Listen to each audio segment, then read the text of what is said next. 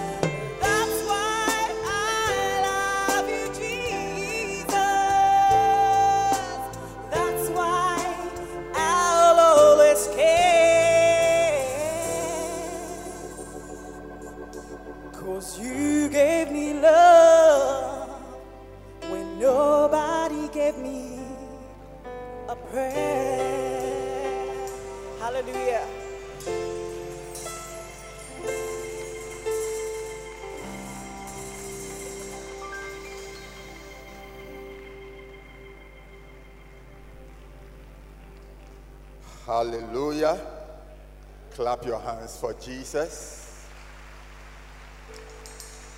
Hallelujah. How many have been blessed so far? Powerful. I believe that God is doing great things here. Jesus said that I am the good shepherd. The good shepherd gives his life for the sheep. One day, a man was seen with sheep. And the way he treated them, it wasn't nice at all. He beat them, pushed them, insulted them. There was no love, there was no care, nothing. And someone saw the scene. So he asked, that shepherd, why are you treating the sheep like this? And he said, No, no, no. I am not a shepherd. I am a butcher. Hallelujah. I believe that God is transforming many people here. Amen. Many of us do not know who we really are. But I am very sure that God is transforming some butchers into good shepherds. God is transforming some hirelings into good shepherds. God is transforming some bad shepherds into good shepherds. And this morning, the specialist is here once again. He has shepherded sheep for over 25 years. And I believe that he has something to tell you again. This morning, we are going to be infused with another dose of shepherding.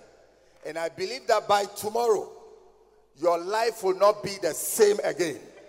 Your shepherding skills will have ascended into excellence. Amen. Amen. If you are ready, because I am ready, I believe that heaven is also ready.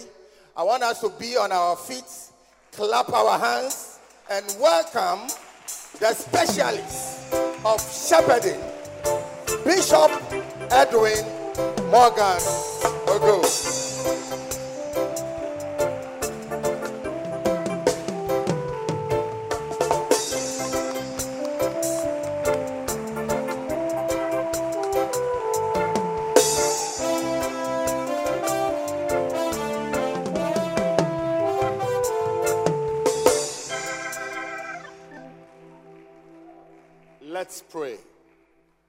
We ask that you speak to us today.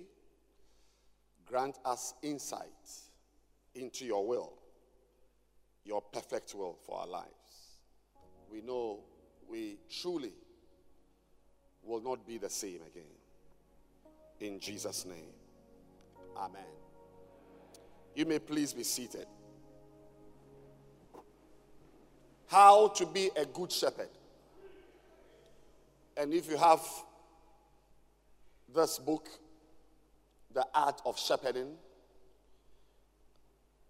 I want to encourage everyone to have this book. If you don't have it, you can actually dash to the bookstand and acquire a copy for, I think, 25 cedis quickly. And uh, because if the book is for you, you are free to even make notes. You know, jot down some points that, you know, hit you. And then um, we can go on.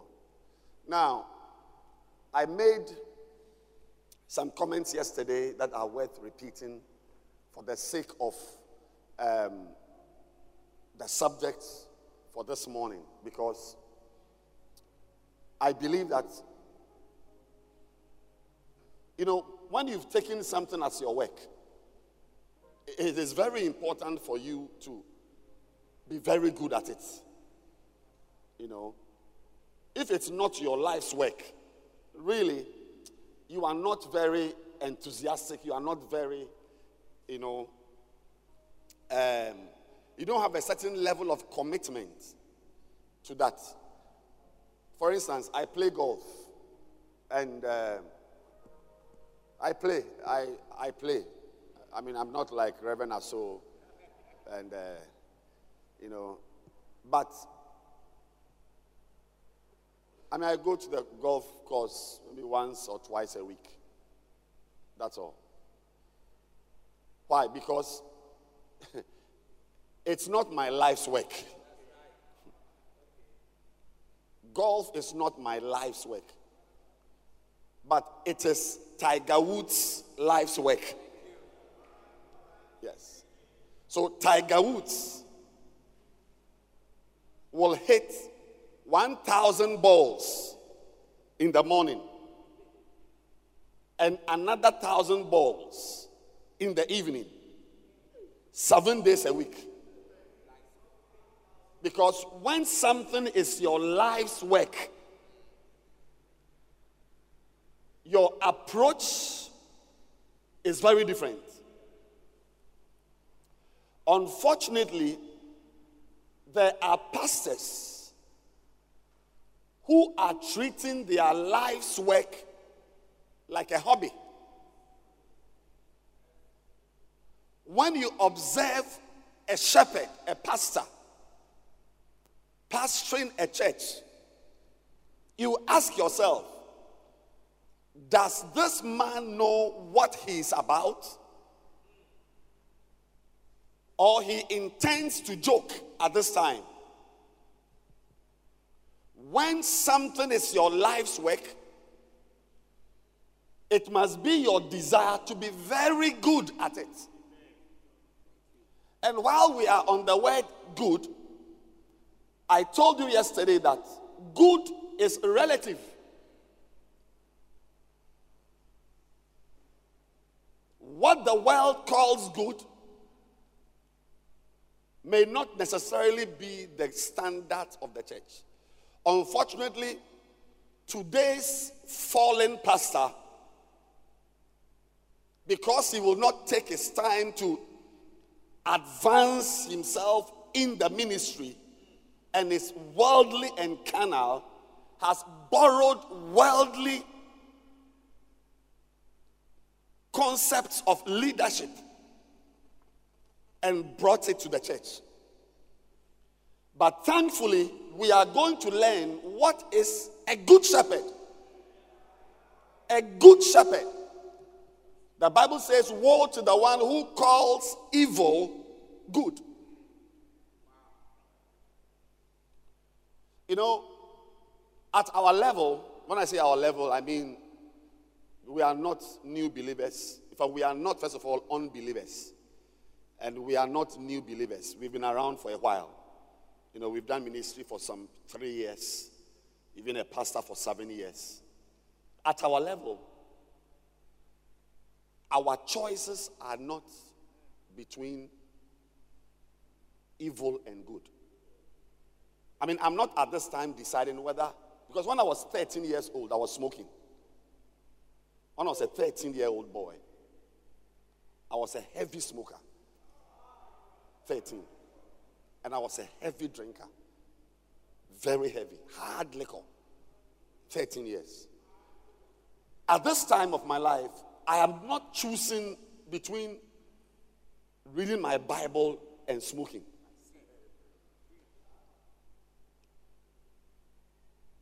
My choice is not between fornicating or fasting, even though they all begin with F. but, but, but, but there are members of my church who are still deciding which, which F they must choose to fornicate or to fast. Because even as we are fasting, some are fornicating inside the fast. Hmm. So there is a certain level of life where your choices are should I go to church or I should not go to church? But when you rise to a certain level in the ministry, your choices are no longer between evil and good, but your choices will be between good and good. Yeah, because there is a certain good that is evil at a point. A lot of the worldly principles we've imported into the church are good principles, but the kingdom standards are different from the worldly standards. So it says, Woe to the one who will call something that I, God, have not called good. Woe to you if you decide that it is good. So we are concerning ourselves this morning with what is a good shepherd. Now, I cannot continue without laying a very solid foundation on your minds and in your minds from Romans chapter 8 and verse 28 because that is one of the helpers of the definition of good.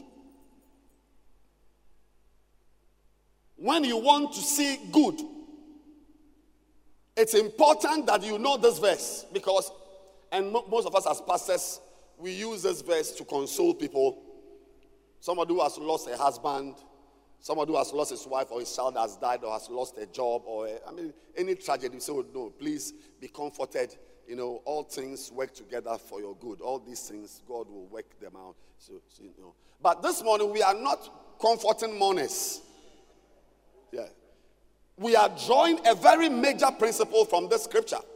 It says, and we know, and you should know this by now. For many of you, I'm just reminding you because we need this to have our discussion. And we know. What do we know? What are we supposed to know? That all things work together for good. In other words, for something to be good, you will need more than one thing.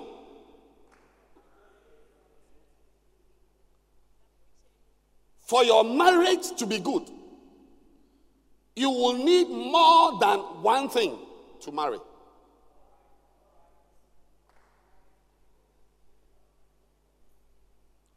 Things must work together. Very important. Things must work together. Things must work together.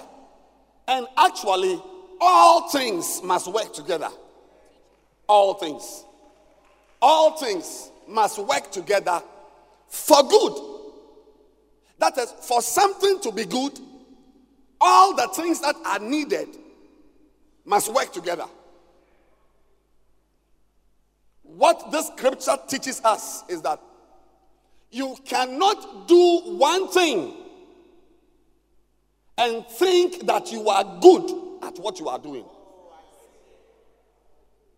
A married man cannot provide chop money and think that chop money alone makes you a good husband.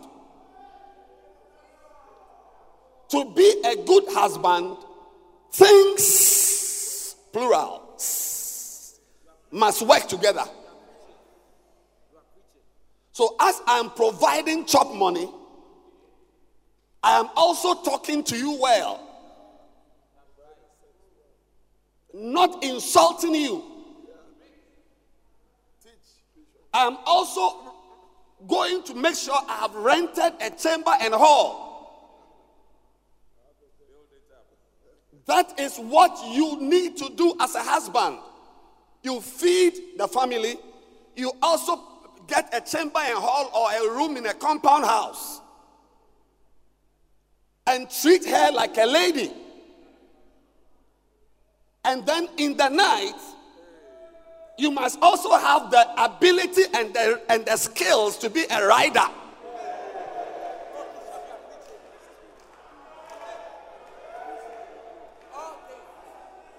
all things. All things. Hmm.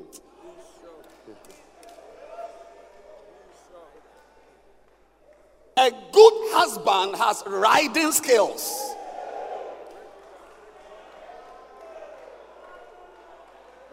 Because John the Revelator said, And I saw a pale horse. and then a black horse appeared before there was a white horse. So there are, it may be, so many different types of horses, and none of them is without signification.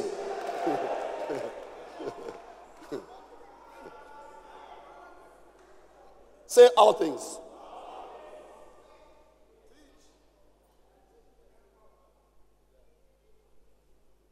So I look pitifully, pitifully, when I visit my church members and I see wives. See, most of, the time, I have their dossier with me, I have their background, I have their facts. And when I go to that, I see them running around, serving, bringing, oh, Bishop, what do you like, Alvaro or malt?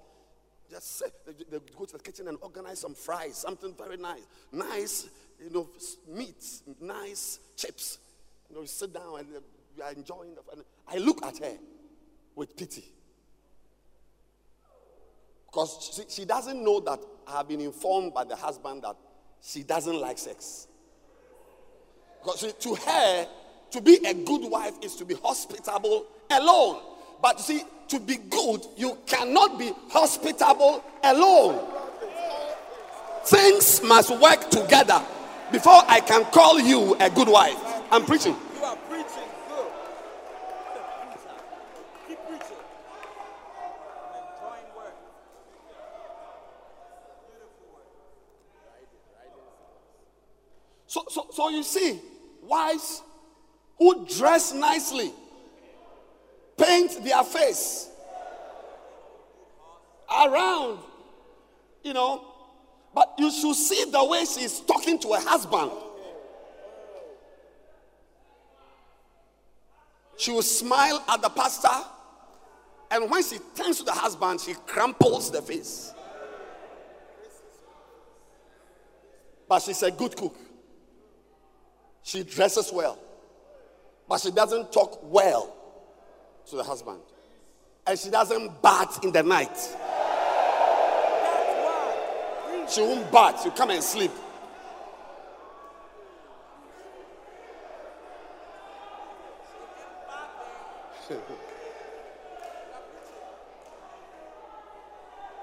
Say all, all, all, all. Today, as a shepherd, I'm going to give you all, all the things you need.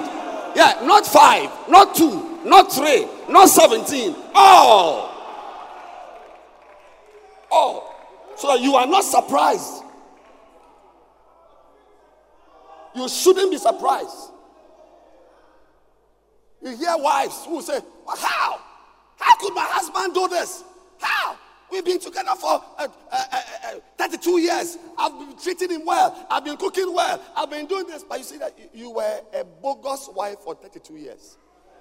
The man was just waiting for the children to go to university before he shows you who he really is. How? Because they will give you a list of good things they've done. But what they don't know is that for something to be good, we don't need some of the things. We don't need most of the things. We need all. I mean, a car will not move if the battery decides that it will start working after 20 minutes. Or the fuel injectors say, that, oh, uh, will start working after 45 minutes. No, for the car to move right now, all the things that are needed must work together mm, at the same time. Not just in space, but in time.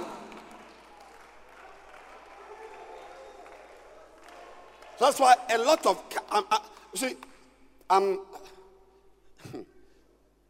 I'm addressing stupidity in marriages. And you watch it. Whenever, whenever you hear people talking and they are not happy with their husband, they'll, they'll give you a list of the things they've done, the things they do. Yes, the good things they've done. But what they don't know is that we don't need some of them, we need all.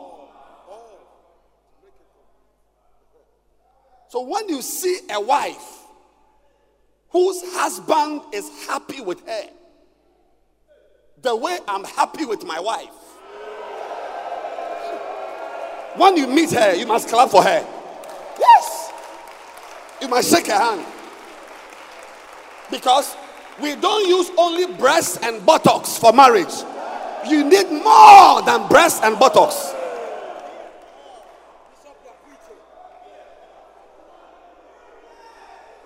That is why many pastors are surprised. You preach well, but your church is not growing. You pray, you do 40 days. Every year, you do four 40 day fasts, and three 21 day fasts, and seven 7 day fasts. Still, your church is eight members. Because what you may not know is that it's not only fasting and prayer that is needed for the ministry, but you need to know yourself. Oh, what are the things I need?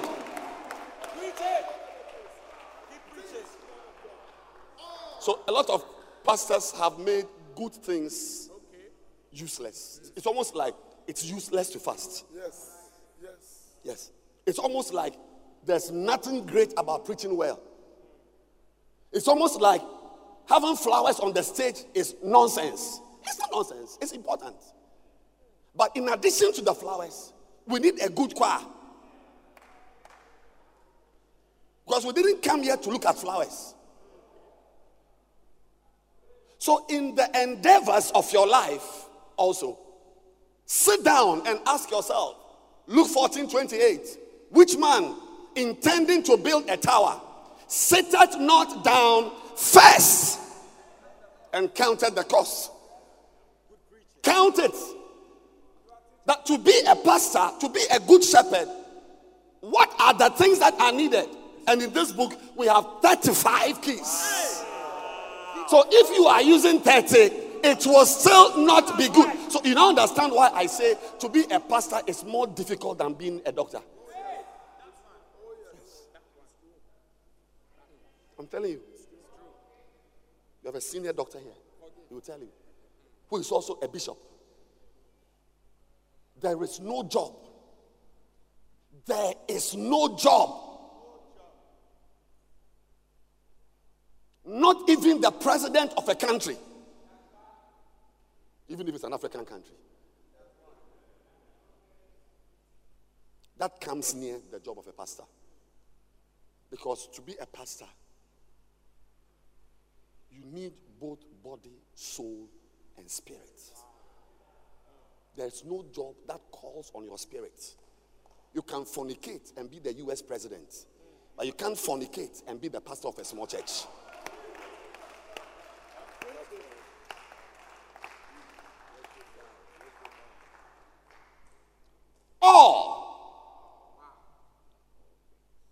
So, number one, we are going through the list. Give us all. All, I'll give you all.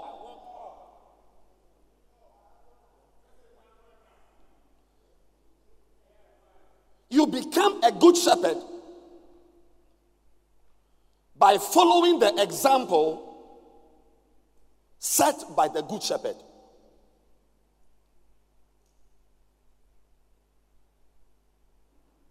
So, all the things I'm going to share with you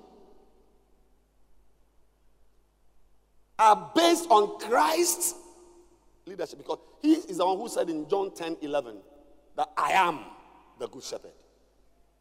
I am. I am. I am the good shepherd. So that's the first thing. To be a good shepherd, your standard is Jesus Christ. The next is you become a good shepherd by teaching, preaching, and healing. Yes. And you heard it right. You heard it. Preaching, teaching, and healing. Mark 9 35. And Jesus went about all the cities.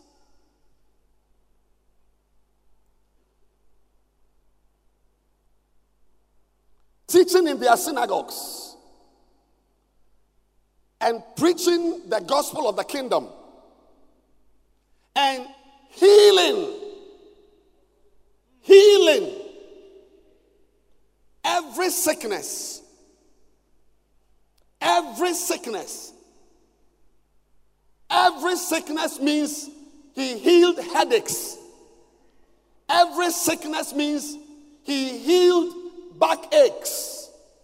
Every sickness means he healed the madness of his church members.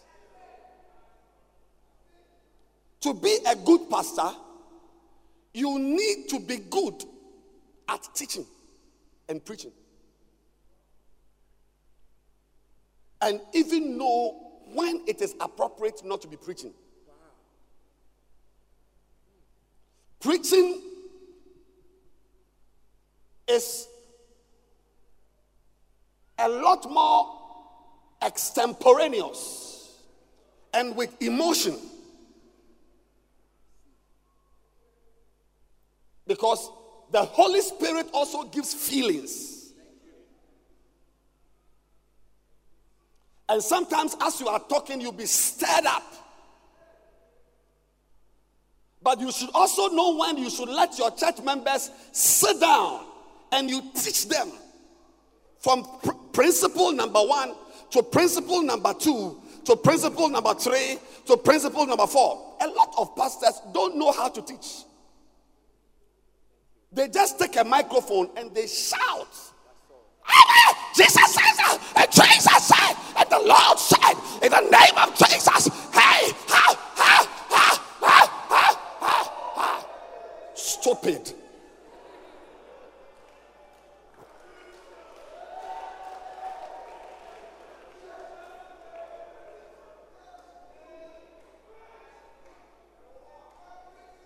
So members just come to church and receive shouting. If you are a pastor here, I want to tell you that your job, your job requires you to be a good teacher. Not just from the pulpit, but when you meet your members one on one, you should learn how to teach. Yes.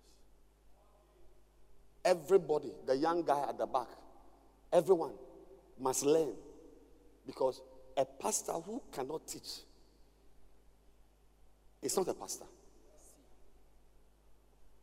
You must learn how to even how to even build on like see when I started, I, I built on a foundation.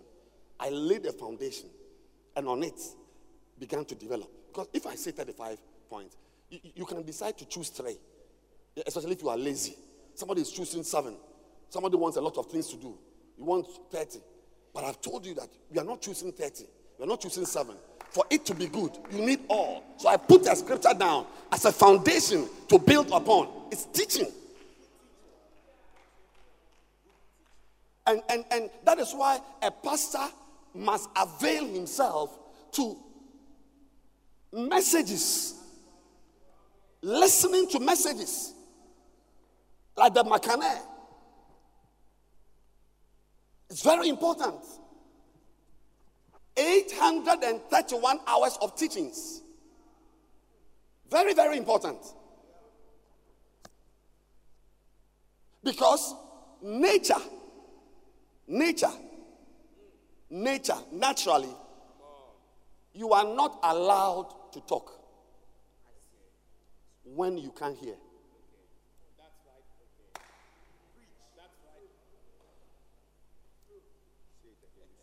I said, nature.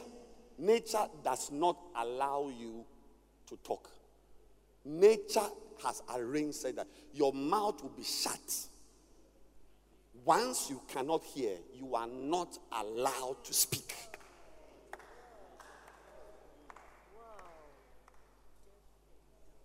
Nature does not allow you to talk.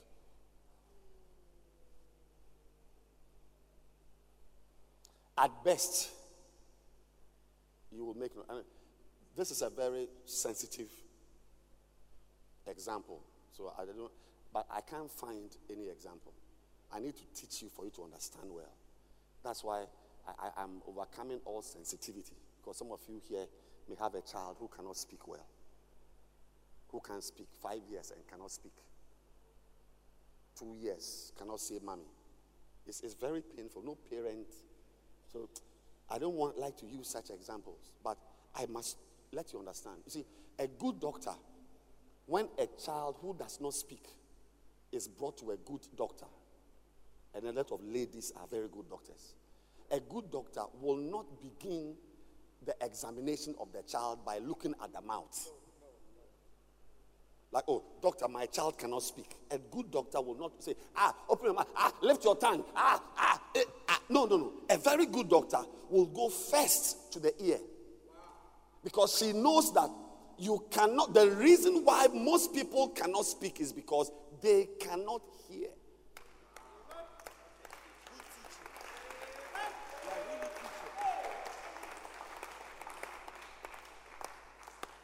That's why we always have deaf and dumb, deaf and dumb, deaf and dumb. Because, and that's why when they are speaking, sorry for the, for, for, for the example, but when they are speaking,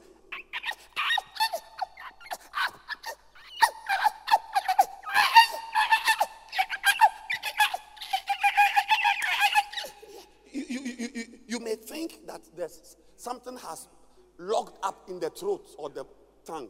Nothing, the tongue is even better than yours. But the child or that person only that that noise he's making is actually what he hears. To him, the world is only full of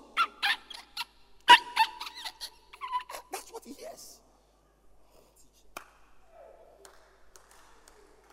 So when you hear someone speaking to you, like I'm speaking to you right now, it is a direct result of the things I have heard. Yeah, you see, you see, what you may not know is that your child does not speak Twi because he's a Ghanaian. Your child does not speak English because he's a Ghanaian. Neither does your mother speak Ewe because she was born in the Volta region or her parents are Ewe. Having Ewe parents does not mean you will speak Ewe. The language you speak is a result of the language you heard when you were growing up. Because if you were born in China, you would never have spoken Ewe even though you are you are from the Volta region, if they say wine chai, equating chai, wine, wine, a wine chai, chai, to chai, chai, chai. Why? Because what you hear is what you say.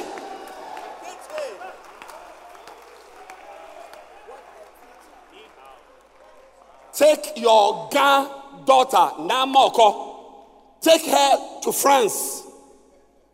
Three months. Take her to France. Let her be there for 10 years and see if she will speak Ga. Meaning, okay, me afa me me ake, eke me ake wake me ake. Which ake? There's no ake anywhere. She will only say what she has been hearing around her all the time.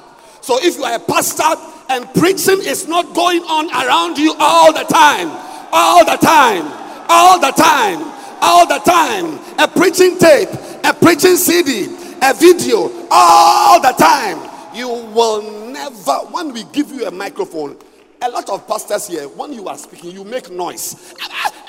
In the spirit, your spiritual sound doesn't make sense.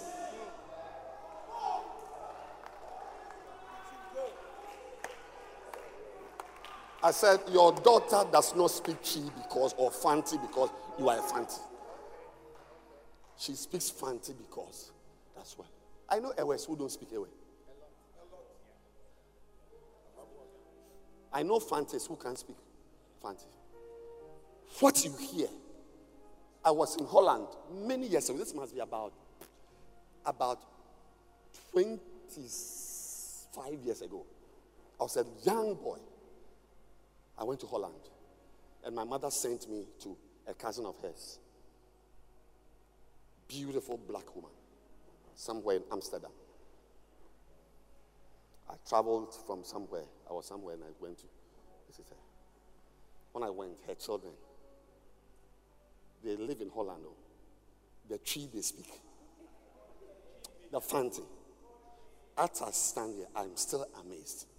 They don't come to Ghana, they are there.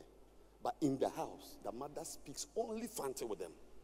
Only Fanti, not English or Dutch. Fanti, Fanti, Fanti, So it is not about where you are. You don't need to be in Lighthouse to preach like Bishop Dag Heward-Mills. it's not where you are, it is what you have been hearing. I said, it's not where you are, it is what you have been hearing. That gives you the audacity. A good shepherd, a good shepherd likes these things.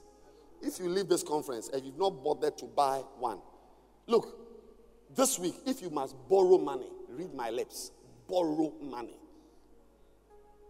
Borrow money to buy this. Borrow money and get a Macane, the Macarius library.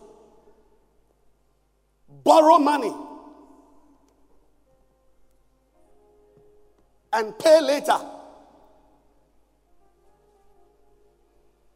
Because Peter told the man at the gate, Such as I have, give I thee. Such as I have. What do you have? Everything I've said from the beginning of this message, of this session, is what I've been hearing from my pastor, Bishop Dag Heward-Mills. Everything.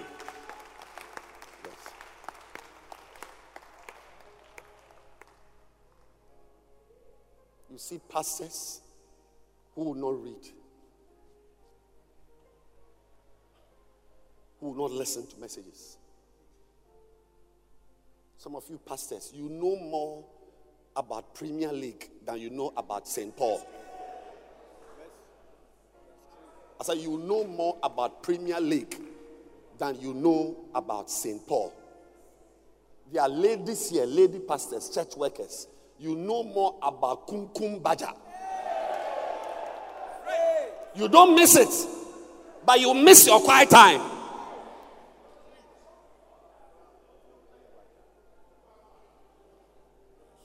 My dear friends, whenever you go to town and you see a good pastor, Stop and stretch your hand and say, Congratulations.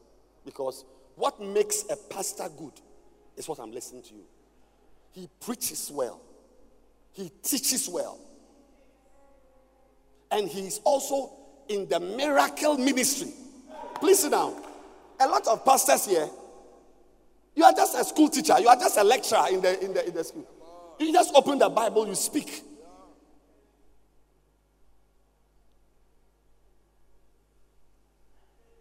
You just open the Bible, you speak. You are a school teacher. There's no power ministry in you. You don't organize a church service on Friday evening for your 20 members and tell them that God is going to heal us all. I'm also sick. God is going to heal us. And even to enter the healing ministry, you must listen to healing evangelists. Bring me all those things here.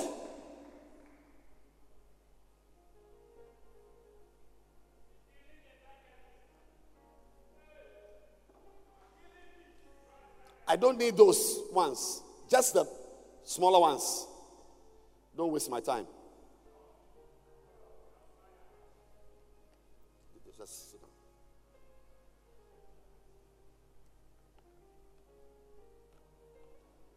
the evangelists. Hear messages. How to even preach healing. How to preach and talk about miracles.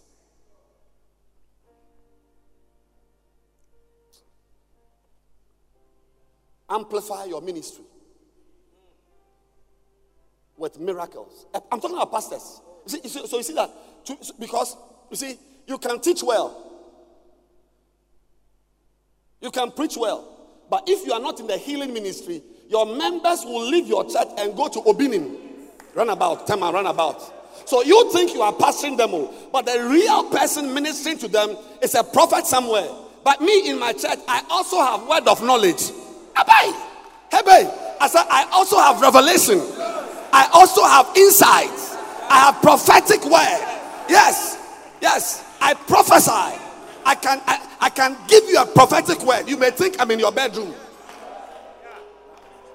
Because I have taken the pains to study you will never know what it is in the miracle ministry until you have read Amplify Your Ministry. Stop being a school teacher. Stop it. And don't force yourself to become a prophet by just lying to your members. Lying to them. Lying. What their mother has not done. You say, hey, it is her mother. What her auntie has not done. An old grandmother somewhere the only problem is that she has lost her teeth. Oh, oh. So she's a witch. You wait. You, Pastor, you wait. You, you, you will also be misrepresented one day. Yes. You may even go to jail one day for something you've not done. I'm telling you. I place it on you. Somebody, I was, I was my wife and I, we had a, we had a friend. We still have that friend. I couldn't believe it years ago. A prophet told her that something happening in the mind. This is a woman happily married. She's got children. I don't know what she was doing. Said the prophet told her it's her mother who is doing something. I don't. I've forgotten what the mother. So, so as we were talking to her, she was not talking to her mother because of a prophet. That is why you see a pastor miracles praying for the sick must be of interest to you. It is part of the all things that must work together.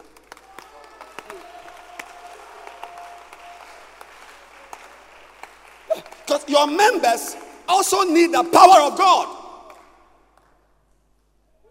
Welcome, sir. Your members also, Pastor, your members, they need the power of God because unless unless you are preaching about Muhammad or Krishna. I don't know who you are preaching about. But if it is Christ you are ministering to them, Christ is not only the wisdom, but the power of God. Yes. Power. Power. Power. Lay hands. Anoint them with oil. Let the power of God come. Let them fall. Don't push them. They themselves will fall. I said, don't push them. I said, don't push them. You are laying your hands on you. Fall, fall, fall, fall, uh, fall, fall down. Then, then, if the person is not falling, as you are praying, you just, just shock the person.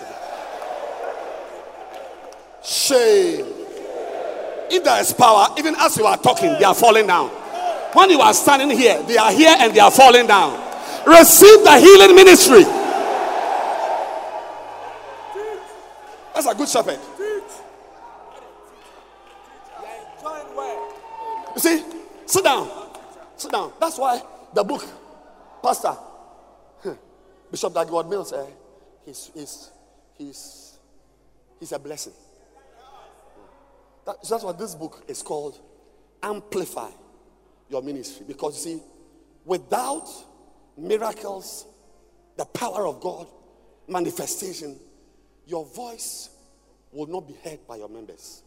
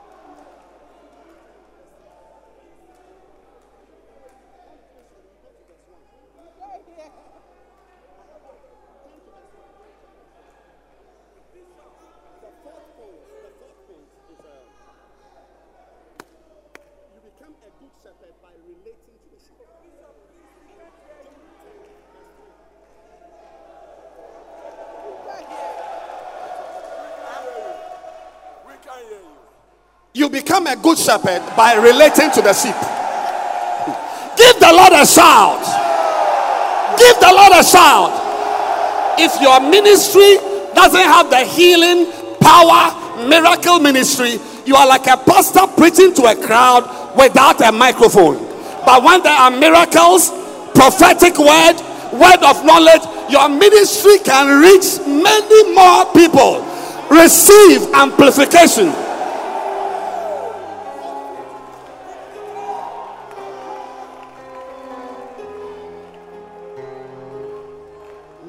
Pastors are whispering.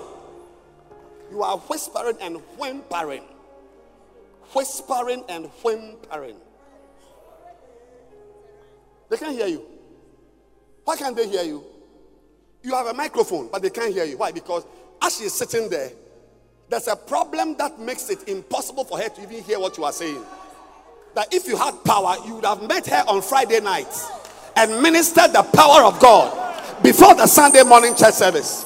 So, because of the Friday night power service, on Sunday morning they are nicely prepared. Their problems are solved. At least some demons have received blows.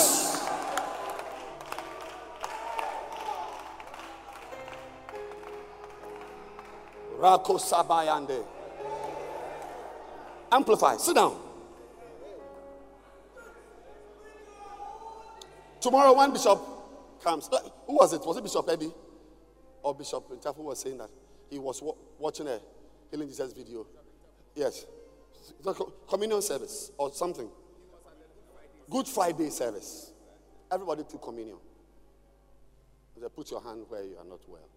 Father, we thank you for the healing we have received. In Jesus' name, amen. Now check yourself if you are not well. Check yourself. If it were you, in the name of Jesus. Kidney disease, liver disease, in Jesus' name. Pick up, pick up. No, maybe what is on time. Yes, moja. Yes, uh, abakayada. Ay, ay. Ekataria bata baka baka. Shele.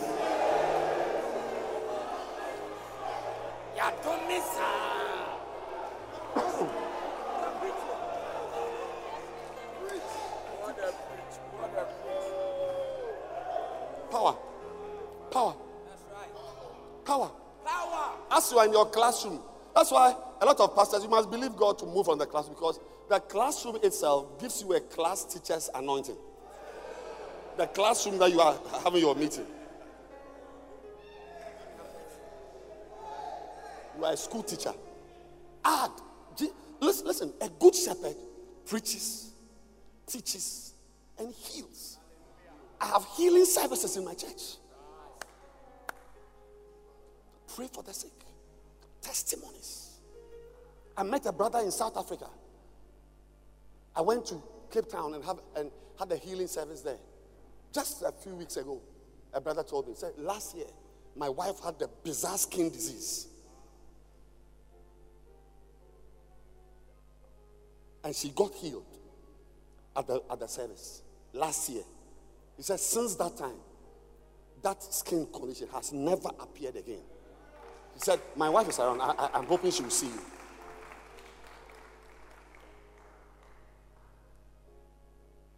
She cannot hear what you are saying because as you are talking about faith and talking about tithing, she is scratching inside her thighs. Krodoso, krodoso.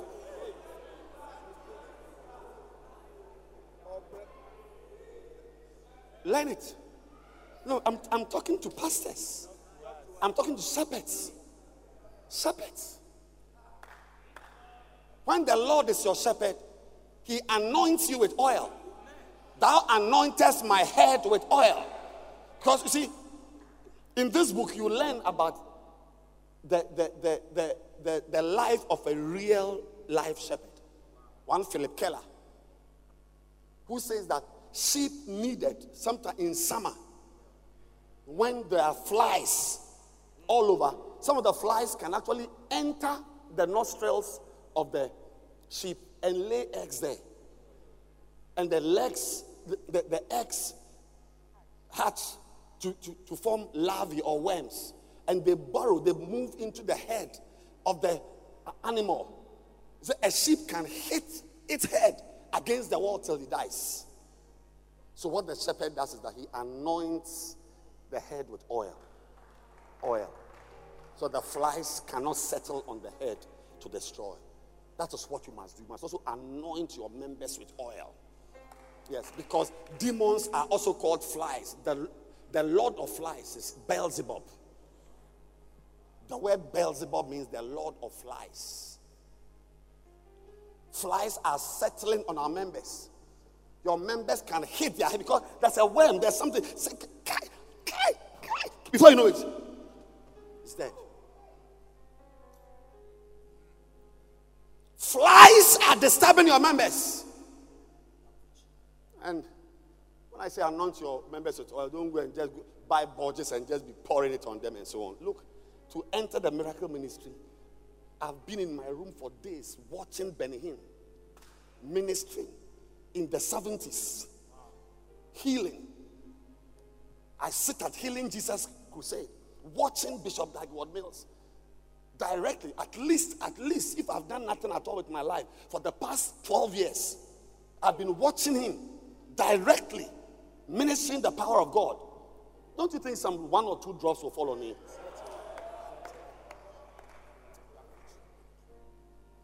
When you are watching CNN, when you are watching Kumkum Bhagya, somebody is also watching Bishop Dag Heward-Mills, somebody is watching uh, uh, uh, uh Benny Hinn.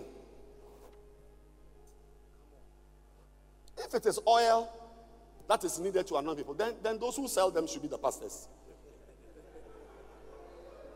Pouring oil does not mean anything. You are just increasing the soap bill of your church members. The soap, the washing soap bill. When you pour oil into their shed, they need more soap. Watch videos. Believe God that you will not be a school teacher or a lecturer. Number four. Number three. Become a good shepherd by relating to the sheep. Relating. John chapter 10, verse 3. To him the porter openeth, and the sheep hear his voice, and he calleth them. He calleth his own sheep by name, and leadeth them out. Working with human beings, if you are a pastor, you see, that is what uh, pastors today have brought from the world. The president, it is only when he was going, looking for votes that he was going from house to house and shaking every hand shakeable and taking pictures with every baby. Even I hear this president didn't even like those things, those photo, photo things. But he was walking, walking. I saw him on TV, walking at Bobloshi, house to house. Yes, it's when they are looking for your votes. But when they become a president, 14 cars will arrive and he get out of one. The bodyguards that are around, you won't even try. You won't even try. And some of us pastors have converted ourselves into presidents. Your members only see you on stage. But a pastor must relate. Relate with them. Sit down. Jesus sat at the well. He related so much that one of his accusations was that he was eating with sinners. Yeah, that was the accusation they leveled against Christ. When have you been accused of eating with homosexuals or eating with fornicators?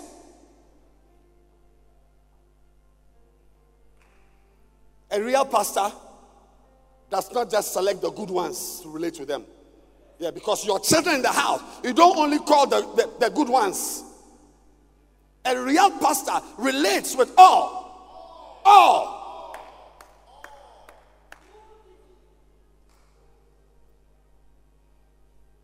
Shakabaya. Number four, become a good shepherd by fighting all who enter the sheepfold as thieves and robbers. That is a good shepherd. By fighting those.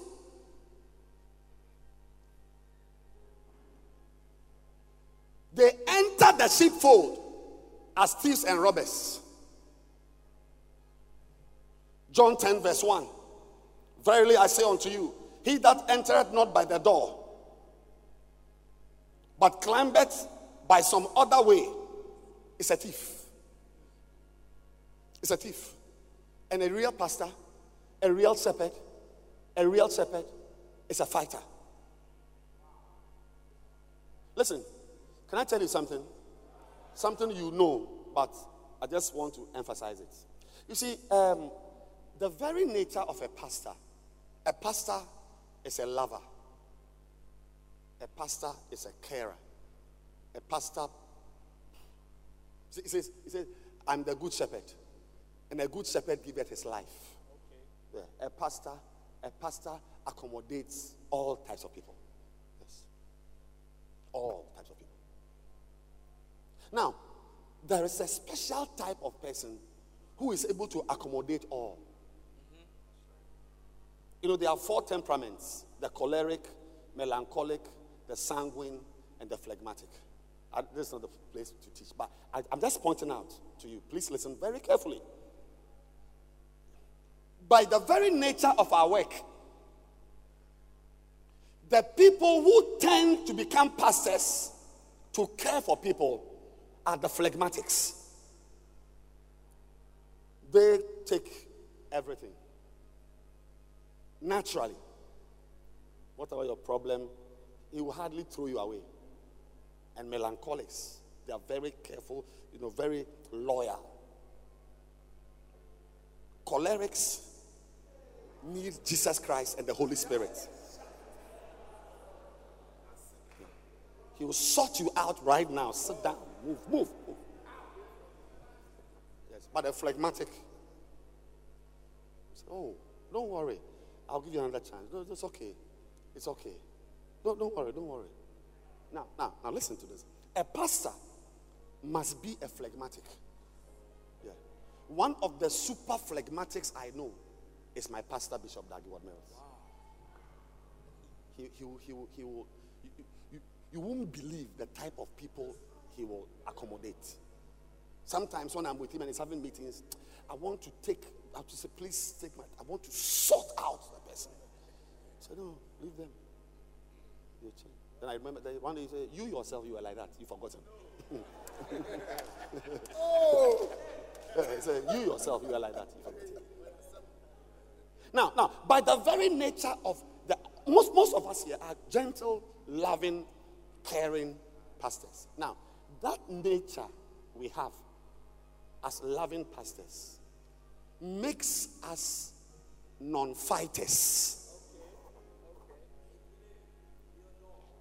Like Bishop Eddie was sharing yesterday. A pastor must shout, Hey, you can't do this here. I said, If you are a man, move out. Now, if you are a gentle, phlegmatic, Oh, we have not taken the offering. Is it possible for all of us? Please sit down. We'll finish the offering right now, and then we'll all go. Hey, Emmanuel, tell the buses that they shouldn't, they, they shouldn't move. Our members are coming. Can you please bow your heads and let us all pray? Oh Lord our God, we've had a good day today. As we give our offering this evening, please grant us that our seed will bear fruits. Amen. Minia, that type of behavior can never make you a good shepherd. Yeah. David, the one who was singing hymns, the Lord is my shepherd, I shall not want. One thing have I desired of the Lord. I mean, writing hymns and worship songs and singing and playing, playing the lyre and playing the harp when a lion came around, the lion was surprised that this, this guy singing worship songs is the one approaching me to fight me. Ladies and gentlemen, you must be able to see the thieves and the robbers, the people who spoil the church. When you meet them, you cannot be gentle, you cannot be quiet, you got to shout, you got to preach to them. Yes. The bear was surprised. You must know who to take your gentility to. There are thieves and robbers. They are within us. That's why if you are here, you are here at the conference and you don't have the loyalty books, those who are dangerous sons, those who accuse you, those who are ignorant, you don't you must preach your members about those who forget. Those who forget. Because you do good to people and they forget. You must teach them that even in life, if you forget, you don't pass. You go and learn the tallest mountain in Ghana. The textbook says Mount Afadjato. Then in the exam, you've forgotten. I remember, Afadjato. I don't know, it's Kilimanjaro. Mount Kilimanjaro. C. You take C and you waiting. You fail your exam not because you didn't learn, but because you forgot.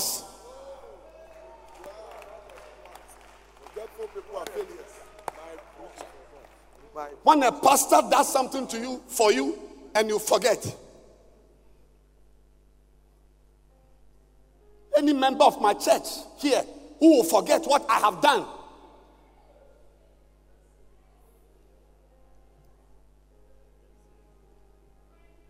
Obviously, something will bracket your legs in life. Preaching, praying for you, having meetings, meetings, marriages, issues, it's this, that, issues. But people naturally will forget. That's why you must be a fighter. You must know that, Charlie, you know, because see, how do you know that people are forgetting? Because you know by their behavior. Yeah, the person passes a comment or behaves a way. Said, ah, this person is easily getting to forget that. Even the work she's doing, I gave it to her. Yeah. So you say today, my message is 10 stages of loyalty, not seven, 10 stages of loyalty. Fight. A pastor must fight. Fight those who spoil. Because it's not enough to build. It's not enough to have a convention. It's not enough to have a healing service. It's not enough to pray for the sick. It's not enough to teach in series. It's also important to be able to detect. That is what you see to be able to detect, you yourself should know the signs of a disloyal person. And it's in the loyalty and disloyalty book. Signs of disloyalty, symptoms, and more symptoms. Otherwise, you will not be a good shepherd. Jesus Christ, the lover. I said the lover. The lover Jesus. My lover Jesus Jesus, the lover of my life. Jesus, the lover of my soul. You need him too. A woman was caught in adultery in the act, not that they suspected her. Because sometimes, even there's a way a woman can walk that you can suspect her that the way she's walking, something has happened. The way she's walking, something has happened. But this one was caught in the act. I don't know what it means. But Jesus, the lover of our lives, said, No, I won't. Go. I will not accuse you. I will not accuse you. He forgave sinners. But when he met the pastors, he said, You serpents, you hypocrites. You whitewash tombs. A pastor, you can't only say nice things all the time. Oh. You spoil your church by being a nice, just this type of people who speak good English, grammar, you know, they, they'll construct the sentences well, nice sentences, nice words, and the people are inside. As you are having your church service, they are having meetings in somebody's house. Yeah, before you know it, half of your church is gone. You are a nice pastor. it is good to be nice, but sometimes you must learn how to fight the bears. Because it's not an easy thing to get one church member.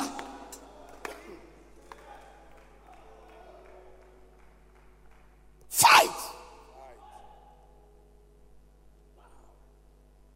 The next one, you become a good shepherd by recognizing and condemning all those who have ever tried to take away the sheep. It is when you have not fought to get the members that you don't mind who takes them away. But if you went to do that outreach, you went for the outreach, you had the two members, you had that one convert, you will not joke with the person. You will not joke. See, because sometimes, based on you, what you want to do, if you want to build a church, you want to have branches, one little boy sitting in your church may be may, may represent your future 2,000 member church. Yeah. Today he's just a member. Look, don't allow even one little girl. Recognize the people who come into the church to take your members away. Yes. And fight them openly. Your members must know that this person is not a friend.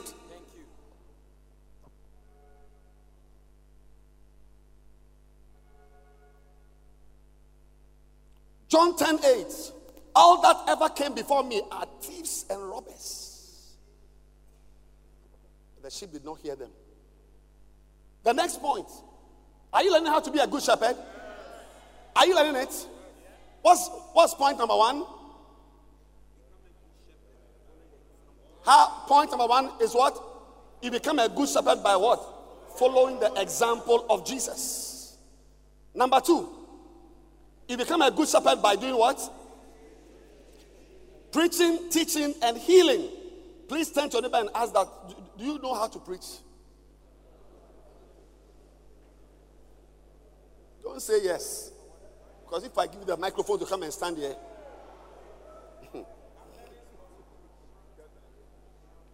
ask, ask a person, when was the last time you had a healing service? Who has been healed in your ministry before?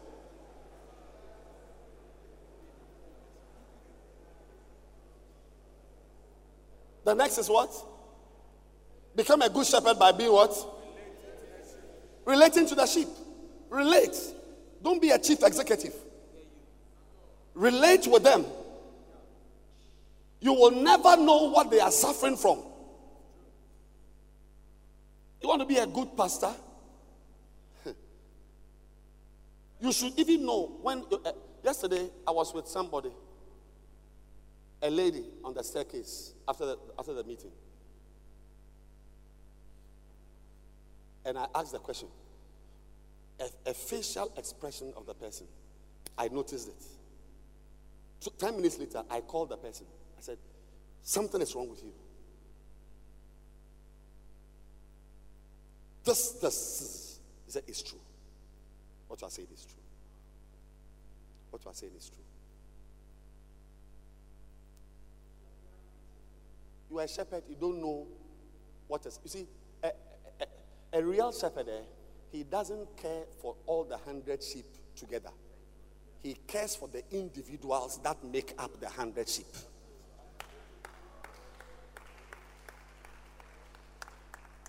One, one. Because even if you have two members and they are twins, they are not the same. It is very important for you as a pastor to understand this clearly that your work is to really, in fact, a real shepherd smells like the sheep. A real shepherd smells like the sheep. We are receiving Bishop Prince, who is joining us this morning. Clap your hands for Jesus.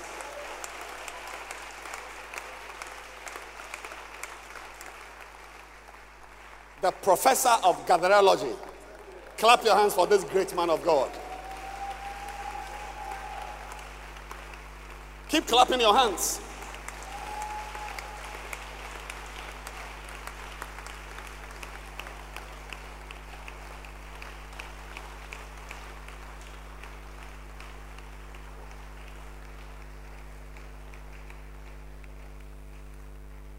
Pastor, if you are a good shepherd, a, a real shepherd smells like the sheep.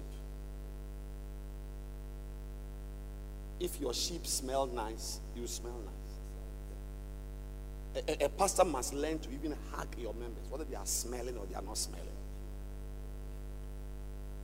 Relate with them.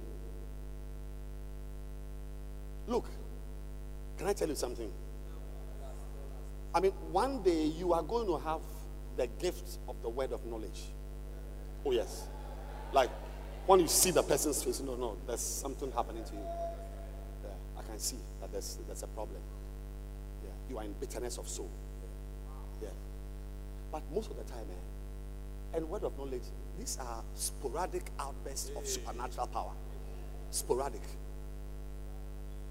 A pastor that he needs word of knowledge, but you cannot operate with word of knowledge forever.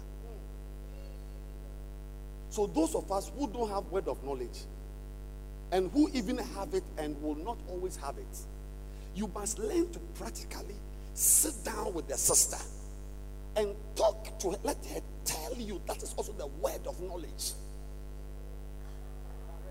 Direct, let she herself will tell you how the marriage is. The exam she failed. If you are a pastor, you must be able to ask your church member who wrote an exam, BC, what did you get? You can also use word of I see seven C's and two B's and an A. Wow. But how many of us can see in the spirit that yeah, you have to ask? When they are choosing subjects in the school, in the university, be involved. Because a lot of your members, their parents don't care about it. They don't even know what is, is happening. You are the one who must pastor them so that one day they become pillars in your own church. So as they are choosing subjects, as they are going to write exams, and you don't care, all you care is Ezekiel 2 2. Spirit, spirit, spirit. It's, it's, not, it's not something that is wise. The next thing that makes you a good shepherd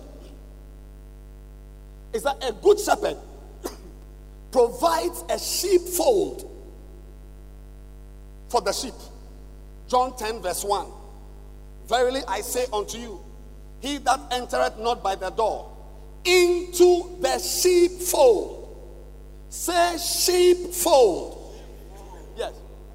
One of the responsibilities a shepherd has is to provide a place for the sheep.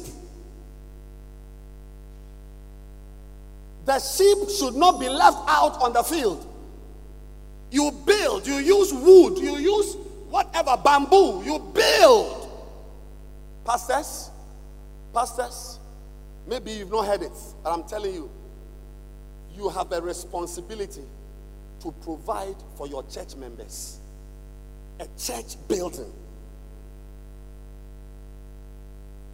A pastor without a church building and a pastor with a church building are two different people.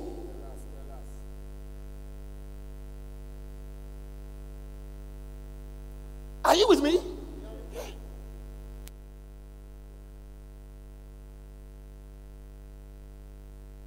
The building we are in is a branch of a church.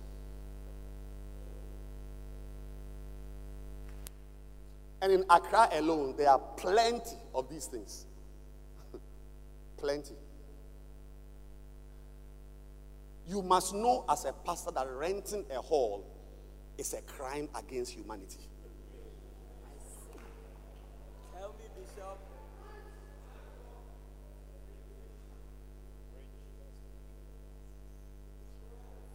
There's nothing that should make you proud.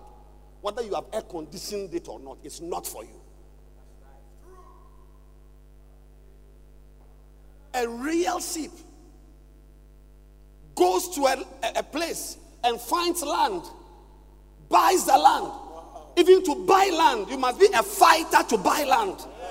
Yes. Yes, you must be a fighter to buy land. Your members who pay tithes, who give offerings, are looking up to you. They are looking up to you. And that is why One of the most important things I may not have the time to talk about. Are you going to come for the one day Art of Shepherding conference when I call you to come? Will you come? One day, if we meet, I'll talk about this very important book. Because you see, this one, this subject, Laikos, is just a word, a Greek word, which means lay people, volunteers. You cannot have a building like this, and many of them, if you are paying all the people who help in the church. You need to teach your church members that. But, but see, I don't blame you. The type of messages you've been preaching. Yeah. Prosperity today. Receive it. God is lifting you up. You are increasing. You are becoming powerful. Receive it now. I see that your tree is becoming green. I see fruits. I see fruits. I see fruits. I see fruit. Somebody here, who is that one? You are buying two cars at once. Two cars. Two cars. Now, to buy two cars, I need money to buy the two cars. So if I'm playing keyboard and I know that somebody is paying the keyboardist thousand cedis a month, why should I come and sit here and play the keyboard for free? Doesn't make sense. Because you see, the church is a garden. The church is a garden. Paul calls the church a garden. Say, ye are God's garden. What you plant in the church is what you get out of it. Yeah. So when you feed your church members on prosperity, fatness, wealth, increase, and so on, they will never learn this very important subject of sacrificing. Remember, I began by teaching you Romans 8 28. Oh. That's why, see, when I pick this book, it is part of the all things. Yes. Losing. You must teach your members that it is important to lose something. It is important to suffer. The Bible says in Colossians that we have not only been called to believe, but also to suffer for his sake. Suffering. Your call as a Christian is not only to just believe, I believe in Jesus. Your call is to suffer, and you, the pastor, must teach them. I will, I will, I will recommend this book. Hold it in the church. So if any man will come after me, if any man will come after me, anybody will come after me, anyone, no exemption. Let him first of all, first of all, deny himself. To deny yourself means to lose yourself. You cannot have people in the church who want, because you see, to deny myself, if I'm giving you 10,000 cedis, it means I'm denying myself of 10,000 cedis. But you have taught me that I should rather keep. So why should I give out? And last week you said that when I sow a seed, I'm going to receive. As I sow, and I didn't receive anything. Yes. Your members must learn. There are times we sow, we, we receive. Sometimes we give that because we want to give.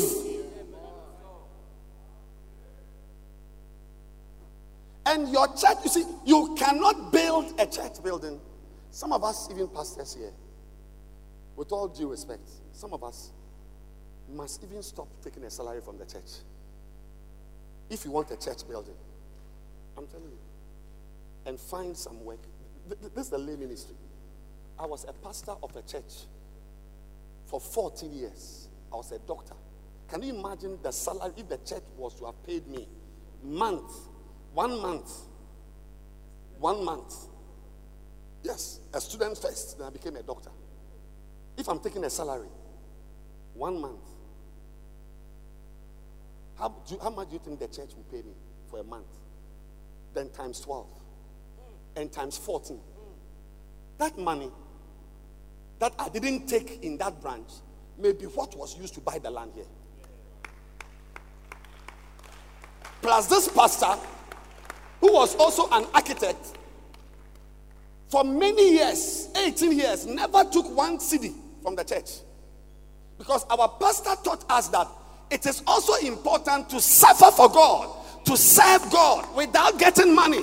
But in your church, the singer gets money, the keyboardist gets money, the girl who plays the tambourine gets money, the guy playing the drums gets money. So, but when you close the church, the offerings must be shared.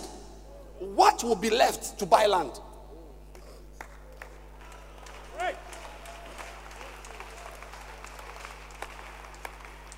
There is nobody on my stage here who takes even one cedi from me. No, you are, you are joking. You are joking.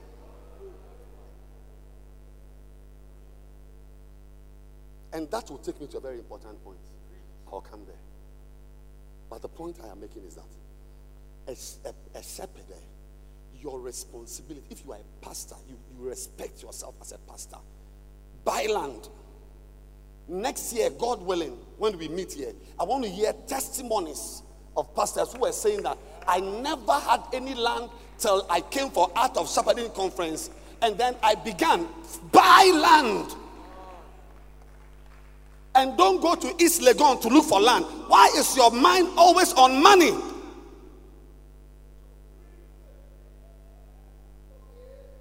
If you want to build your church, Go to Otinibi. Go to gravel pits. Go inside. Sasabi. Go to the backside where a plot of land is 5,000 cedis or 2,000 and buy 17 plots. Not where a plot of land is $1 million and you go and get a loan. Every pastor sitting here I charge you. I said, I charge you to provide a sheepfold. If you are here and you are rent, where you are meeting is a rented place, you've not begun the ministry. You are a baby who has a microphone. Prove it. As I'm standing here, as I'm me, as me, I'm a branch pastor. I'm building 11 cathedrals on the mountain and one big one down there. I'm building, I'm building 11 church buildings. Hey, my pastor, how are you going to get this money to buy these 11 church buildings? To be, if you want one, one bag of cement, how much is going to cost? One bag of cement. And if you, my, uh, my members are 17. Yes, your members are 17 because even four years with 17 members, it shows that you are a bad shepherd. A good shepherd, I gave you the first, my, my first message one of the reasons why you must be a skillful shepherd is that when you are a skillful shepherd, that alone will cause your church to grow. Nobody wants to move away from a pastor who doesn't care for him or who, who, who, who cares for him. We stick with people who, who care for us. You are looking at a pastor who has been cared for by his shepherd. Tomorrow you will see my shepherd. Tomorrow you will see my shepherd the love and the care he has given me as I'm here. I, there is no church that appeals to me. Then maybe it's not been started yet. I mean, I don't know of a church in America or Ghana or Accra. I, I, there's a, one church I admire one day I met a member from there. He said he wants to be a pastor in that church. He has gone for four interviews. They've not still called him. I said, Minia, then I'm very happy. I mean, like here in Lighthouse, you don't call us, so we will call you that come and serve God.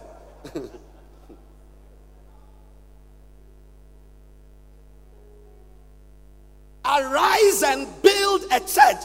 A, a pastor believe God to be wearing kambu with masons around, you've gone to measure 10 meters by 30 meters. We are building a box with doors. This church building is a box with doors. Not some cave somewhere and some ark and some, some, some, some chamber and hall at the back and cave. You start a building project, it's, it's almost like you are building a planet. Box. Line, line, line. Windows, doors, roof. Or you don't feel you are in a church.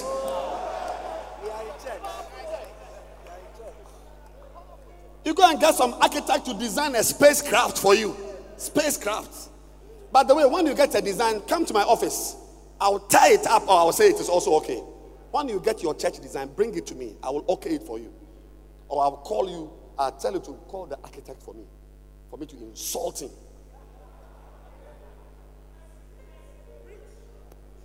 No pastor in Art of Shepherding Conference will not be a good shepherd. And a good shepherd provides a church building. It should be one of the top things on your mind. Which is why I'm saying that even you yourself, as a pastor, drawing a salary, you may need to consider it. You should be wild. Fight, when you say fight to build a church, you are not saying just fight only orangus because you may be the first orangu. You may be the one destroying the church and not your assistant pastor. Now, the church I pastor, it can pay 17 of me. I said, what? How many of me? 17 of me. There's a time, you yourself, you that it is time. But when your church has got 18 members, Three are sick. One is in a period and is having pains. Two have come to visit. One is your cousin who has come to town and is going. What are you going to do? And the little offerings that will come, you are still eating it. The next. Ah, is, is there? Is there? Become a good shepherd by becoming a good leader. A leader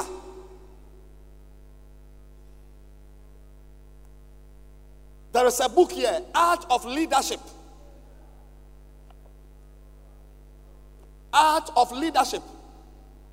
This is the problem of the typical African. We don't know how to lead. Leadership. One of the chapters I love in this book is the chapter on the leadership of a child. Oh, the conference is too short. I would have loved. Pa the leadership of a child, the leadership of women, the leadership of a woman. Leadership.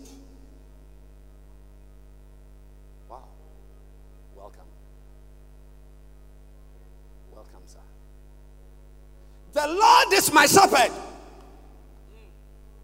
I shall not want. He maketh me to lie down in green pastures. He leadeth me.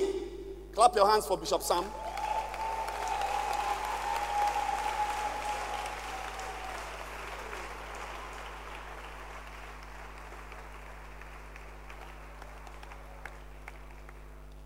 We will continue this evening, God willing. Be a leader. Pastor, be a what? The shepherd. He leadeth me. You must learn how to lead your members. Don't allow your members to lead you. Thank you. Let your members feel that they have a leader. That we are going for outreach. We are going to this. Uh, we, we have looked for land in this area. We could not get any land. The land in this area is 40,000. We cannot buy. So, Auntie Cecilia has shown us a land at uh, Sasabi, three plots. We are buying the land, so we are going to build a cathedral at Sasabi. So we are going. What did I say? We are going. Ask your neighbor, are you going or you are not going? We are going. Yes. If you are a man, stay behind. After six months, we are just going to build a foundation because where we are, we are paying rent. Tell your members, we are paying rent. And the money we are using for rent, we can use it to build a church. So we are building, we are going to build the foundation and be under a canopy. Because a canopy which is for us is better than an air conditioned hall which is not for us. Lead your members. God bless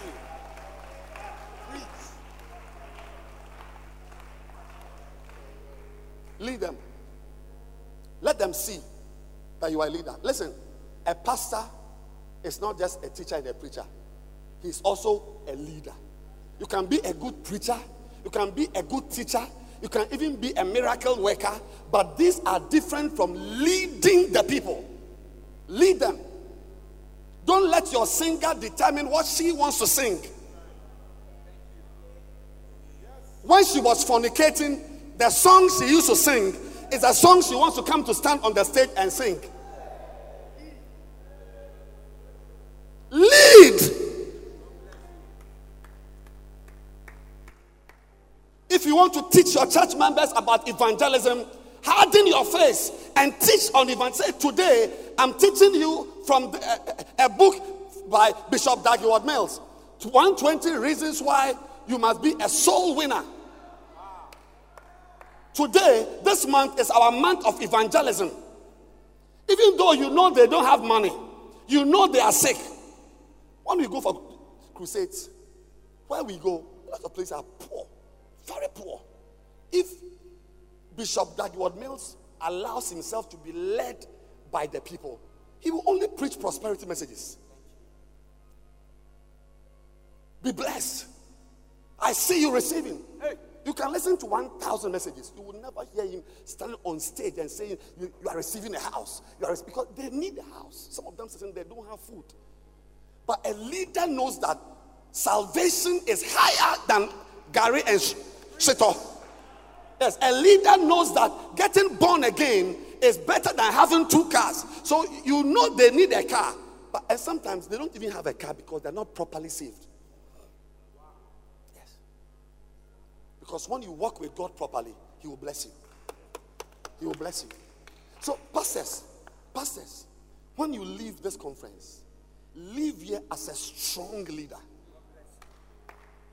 Leave here as a strong leader. I'm not saying go and shout at them all. Hey, up, get up, hey, get up, get up, leave. Nonsense. You too. Hey, go, go, leave, leave, leave. Nonsense. Go away. No, no. Look, listen. Look, come back. L- listen, if you go to your church to start shouting on them, you are a fool.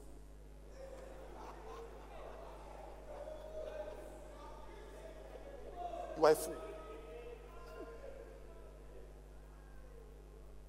If you see me screaming at my singers or screaming at somebody, don't try this at home.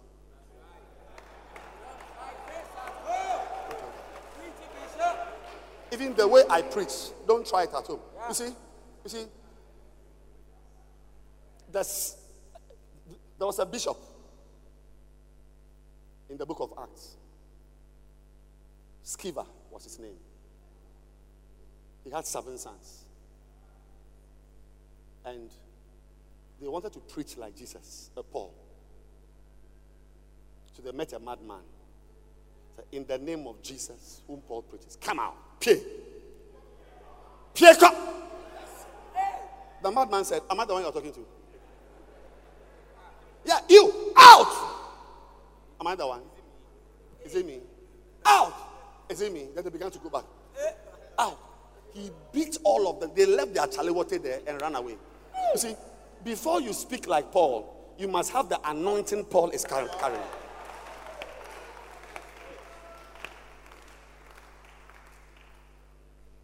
When you see me, maybe blasting somebody, what you don't know is that behind the blasting, love, the Bible gives us a principle. It says, Whom I love, I rebuke, I chastise.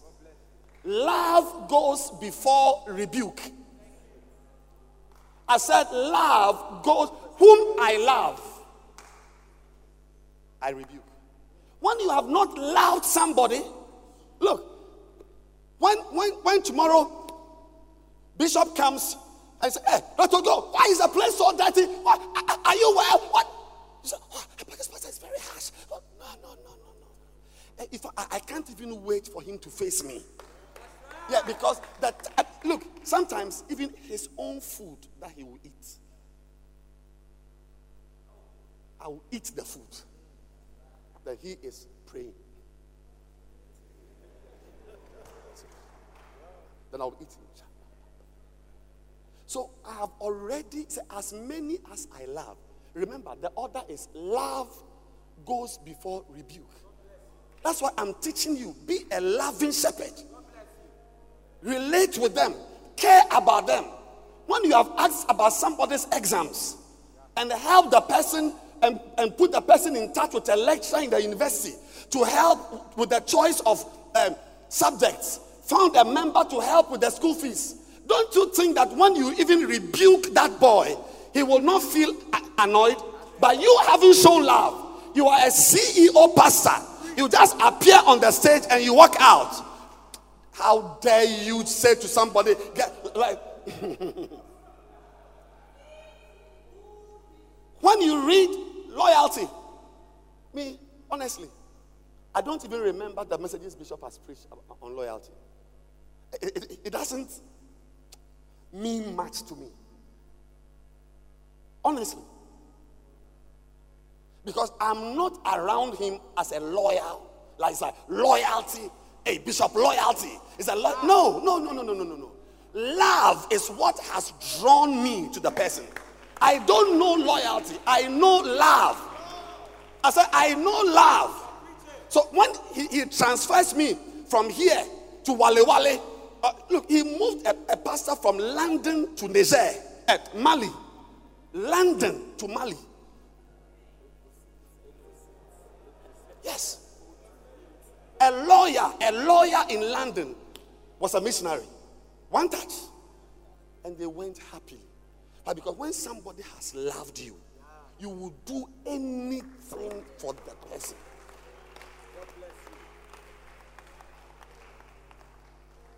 You go back to the Hey, yeah, man, son, get up and go to the back because you heard that somebody was saying someone should get up and go to the back. You, they will all go to the back, and from the back they are going out.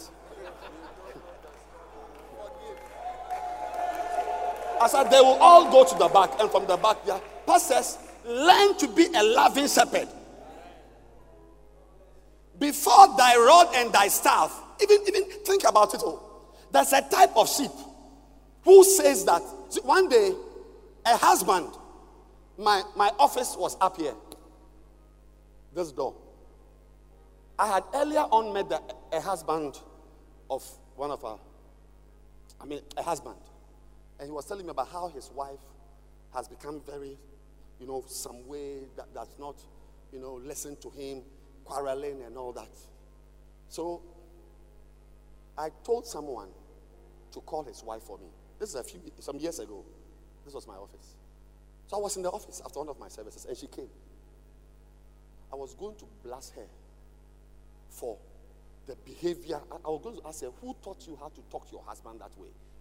Who taught you how to behave that way to your husband?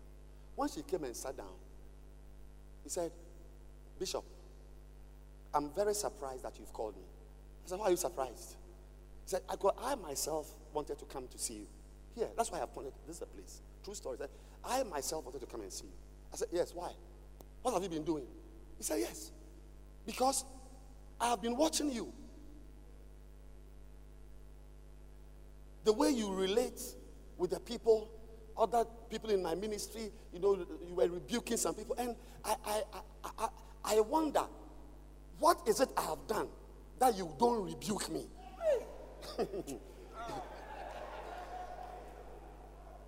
Why don't you correct me? Why don't you? This is a woman whose husband cannot rebuke her. The husband at home can rebuke her, but she's looking for a pastor who will face her because you see, you cannot just take any nonsense from anywhere. If you have not loved your wife and cared for her, and you are in the house shouting by heart, she will not listen to you. Yes. But when she sees love, a pastor who has loved her and I have loved her, she can take nonsense from me, but she can't take it from her husband. Because when you have not loved, love is not, when love is not first, there can be no rebuke or chastisement. The order is love, rebuke, chastisement, and then you are zealously serving the Lord. If you start with rebuke and chastening and you put love after that, there can be no zeal to serve God.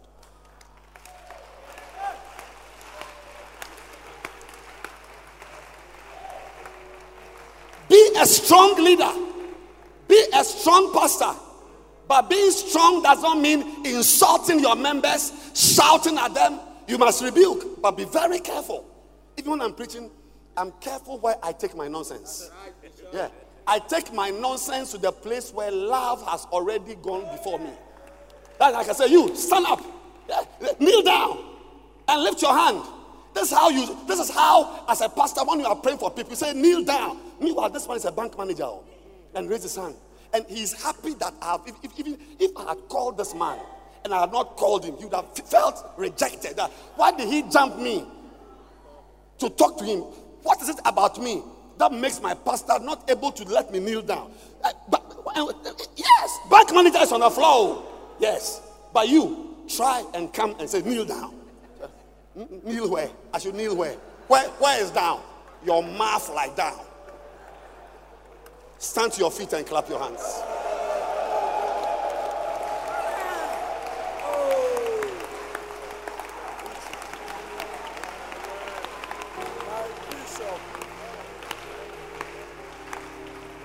As many as I love, get the art of shepherding. There are chapters on the heart of a shepherd. There are chapters on what it means for a shepherd or for a sheep to do this, to do that. Understand the sheep. This book has largely two big sections one section on the sheep, and one on the shepherd, and the other on the heart of the shepherd.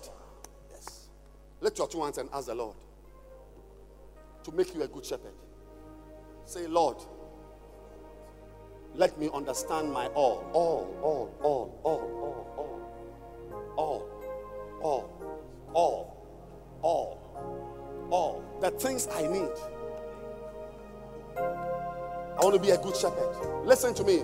A good shepherd, look, your, your accommodation, your prosperity is from the shepherding work. Better let, lift your hands and ask the Lord. I know you are a senior uh, man of God.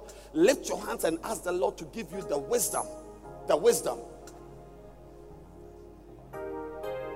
the wisdom to be a shepherd. Father, we thank you. We are blessed. We will never be the same again. In Jesus' name. Amen. You may be seated.